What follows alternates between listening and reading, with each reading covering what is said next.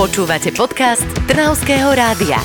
Jeden podcast, pestrý obsah. Trnavské Fašianky Turíce, Veľká noc príde, veselé obdobie prežívame takto pred pôstom, ktorý nás onedlho čaká, tak sa poďme trochu veseliť aj u nás v Trnavskom rádiu. Máme v našom štúdiu opäť historičku Emiliu Valachovičovú, ktorá nám o tomto fašiankovom období povie viac. Ahoj. Dobrý deň. Podcast Trnavského rádia pripravujeme v zložení Karinta Lajková a Nikol Kaňuková. No a my máme radi tie naše pekné zvyky a tradície, vždy sa o nich radi rozprávame a dozvieme sa aj niečo nové. Tak kde pramení práve tradícia? Tak tzv. fašiankov? Pramení ešte v pohanskom období, v období, kedy e, Slovania e, sa nevedeli dočkať už e, teplých mesiacov a jary, preto oslavovali koniec zimy a začiatok práve tohto teplého obdobia. Akým spôsobom? Jar privolávali hodovaním a zábavou a samozrejme bolo to obdobie, kedy už nemuseli si šetriť ľudia svoje zásoby zo zimy. Preto toto obdobie bolo spojené s prejedaním a v tomto čase sa teda popíjalo e, veľa alkoholu a zároveň sa oslavovala tá plodnosť, čiže e, plodenie nových detí, hľadanie si vzťahov. Poznáme tento sviatok aj ako Saturnálie, to je sviatok boha polnohospodárstva a úrody Saturna, čiže prichádza polnohospodársky nový rok. Takže plodnosť, naozaj nový rok, trošku vína a potom postupne prišielo to obdobie, kedy si trošku brali od úst a prišiel ten pôst. Bolo to tak aj predtým? Presne tak. Je to vlastne spojené s tým, že ľudia v minulosti mali rolnícky polnohospodársky život. Keď sa dojedli zásoby zo zimy, musel nasledovať krátke obdobie pôstu alebo hľadovania, kým prišla nová úroda a opäť sa mohol človek najesť. Taktiež sa to volalo mesopust. Tento názov poznáme aj hlavne v českých krajinách. Masopust je teda práve názov pre fašiangy v Čechách. Súvisí to práve s tým, že e, ľudia si môžu dopriavať meso až teda do konca práve tohto obdobia. V 21. storočí už poznáme fašianky skôr ako také plesanie, ale určite nám tiež ešte ostali nejaké zvyky z predkresťanského obdobia. Určite máme teda sviatky spojené s oslavou jary, zároveň aj s tým dojedaním zimných zásob. Keď nastúpilo na našom území kresťanstvo, tak bolo veľmi ťažké bojovať s určitými pohanskými zvykmi a preto skôr církev tieto zvyky prijala a dalo by sa povedať, že aj určitým spôsobom tolerovala, pretože tieto zvyky sú spojené aj s veľmi bujarou zábavou, ktorá je čiastočne aj mimo teda toho učenia e, kresťanského. Napríklad také pochody masiek. Mm, ľudia sa prezliekli za rôzne zvieratá a dali sa do masiek, aby odrádzali alebo zastrašovali zlých duchov. Čiže tam je tá tradícia.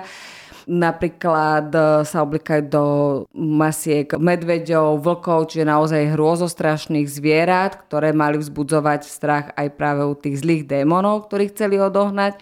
Na dedinách najmä ešte v týchto dňoch stretávame taktiež tieto masky. Fungujú dodnes tieto strašidelné masky? Tieto masky môžeme vidieť aj v súčasnosti, pretože je to krásna tradícia. Tie sprievody sa objavujú na dedinách, ale aj v Trnave až ku koncu fašiangov ako celkové vyvrcholenie práve tohto obdobia. Čiže začínajú fašiangy 6. januára, ktoré poznáme ako teda Sviatok troch kráľov až do Popolcovej stredy. Práve pred tým, pred tým začiatkom toho pôstu, pred tou Popolcovou stredou sa aj pochováva basa to je to spojené skôr s tými pochodmi aj v tých maskách. Aktuálne to možno poznáme v tých našich dedinách, že práve chodia pochovávať basu v týchto všetkých sprievodoch maskách. Tie posledné dni pred e, ukončením sa e, objavujú sprievody masiek v, na dedinách a v mestách, čiže posledný víkend pred Popolcovou stredou.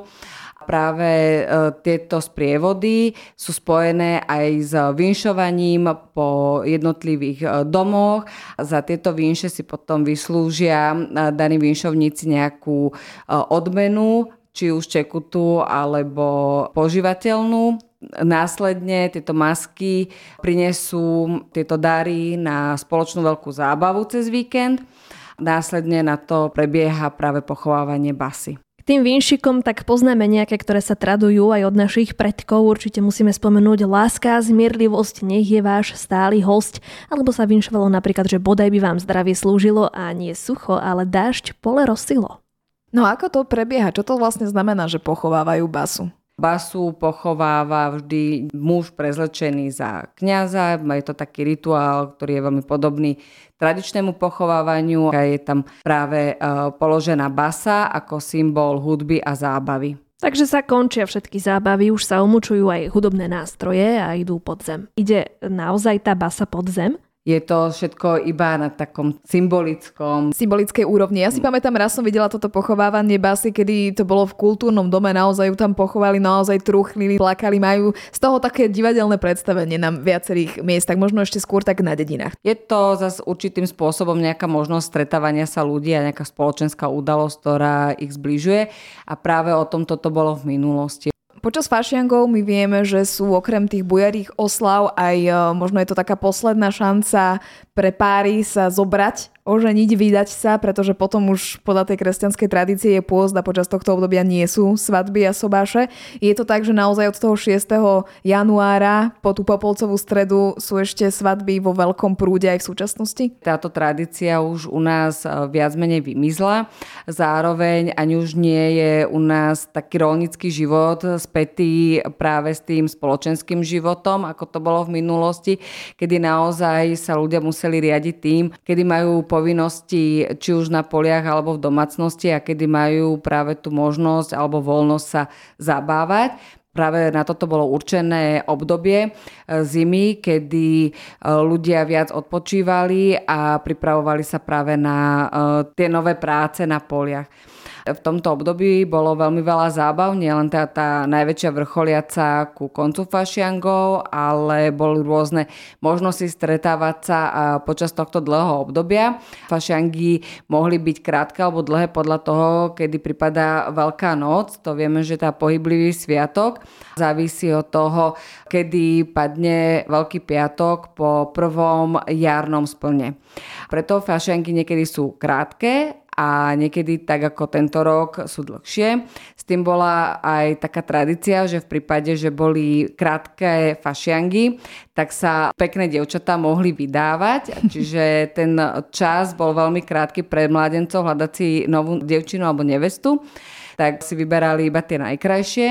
Ale zároveň som sa dočítala v inej literatúre, že práve vďaka tomu, keď boli krátke fašiangy, tak sa mohli vydať aj škaredé, že mladenci si moc nevyberali a hľadali prvú. Takže je ťažko teraz hodnotiť, čo je viacej pravdivé, ale teda našla som obidve tieto verzie, takže aj škaredé, aj pekné devčence mali šancu aj pri dlhých, aj krátkých fašiangov. tak, to správne. Dvojsečná zbraň.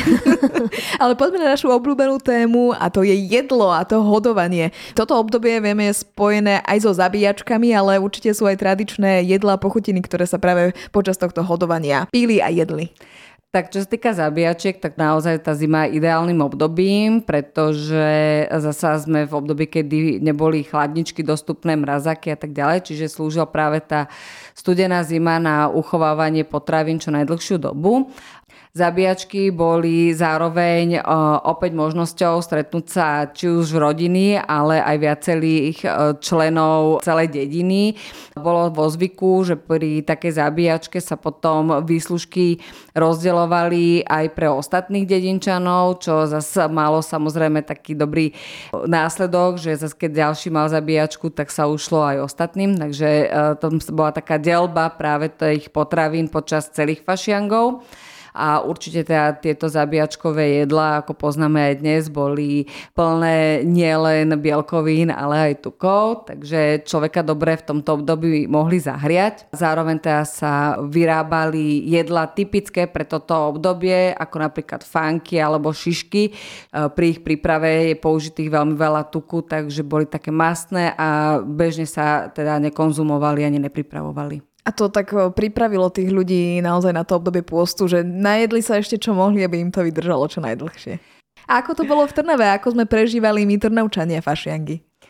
Bol trochu rozdiel medzi oslavami fašiangov na dedinách potom v mestách, ako bola Trnava, kde bolo veľmi veľa cechov a práve tu sa oslavovali fašianky skôr tak viacej znešenie by sa dal povedať rôznymi plesmi a karnevalmi, tak ako poznáme dnes, že nejaký cech a združenie urobilo ples, na ktorý pozvalo ľudí a tam sa teda zabávali a kvázi by sa dal povedať, že vyššia spoločnosť.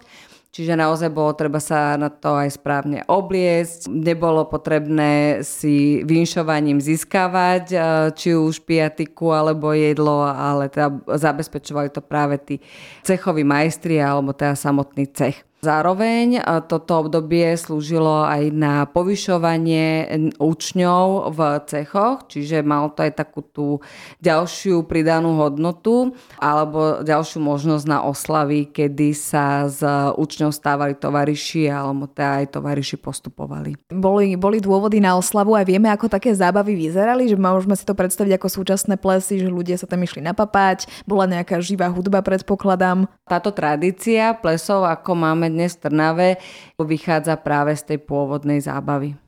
No a toto obdobie skončilo, ako sme spomínali, Popolcovou stredou. Popolcová streda je e, síce kresťanský sviatok, ale opäť má e, korene v pohanských tradíciách. E, práve v tomto období sa teda pálili palmy alebo bahňatka. Tie sa potom používali ten popol na krížik, ktorý dáva pri bohoslužbe kňaz všetkým veriacim toto je teda taký ten znak toho, aby sa človek už utíšil a teda pripravil sa práve na obdobie pôstu. Aj to hovorí možno o tej pominutelnosti ľudského života, že prach si a na prach sa obrátiš. Presne tak. Popolcová streda tento rok pripadá na 22. februára, čiže to bude presne ten deň, kedy už začneme hlavne v kresťanskej tradícii, hlavne kresťania sa tak stíšia a budú čakať 40 dní na to, kým príde Veľká noc. Ďakujeme, Emilia, že si k nám prišla dnes a porozprávala nám o týchto tradíciách počas fašiangového obdobia. Ďakujem, do počutia. Počúvali ste podcast Trnavského rádia. www.trnavskeradio.sk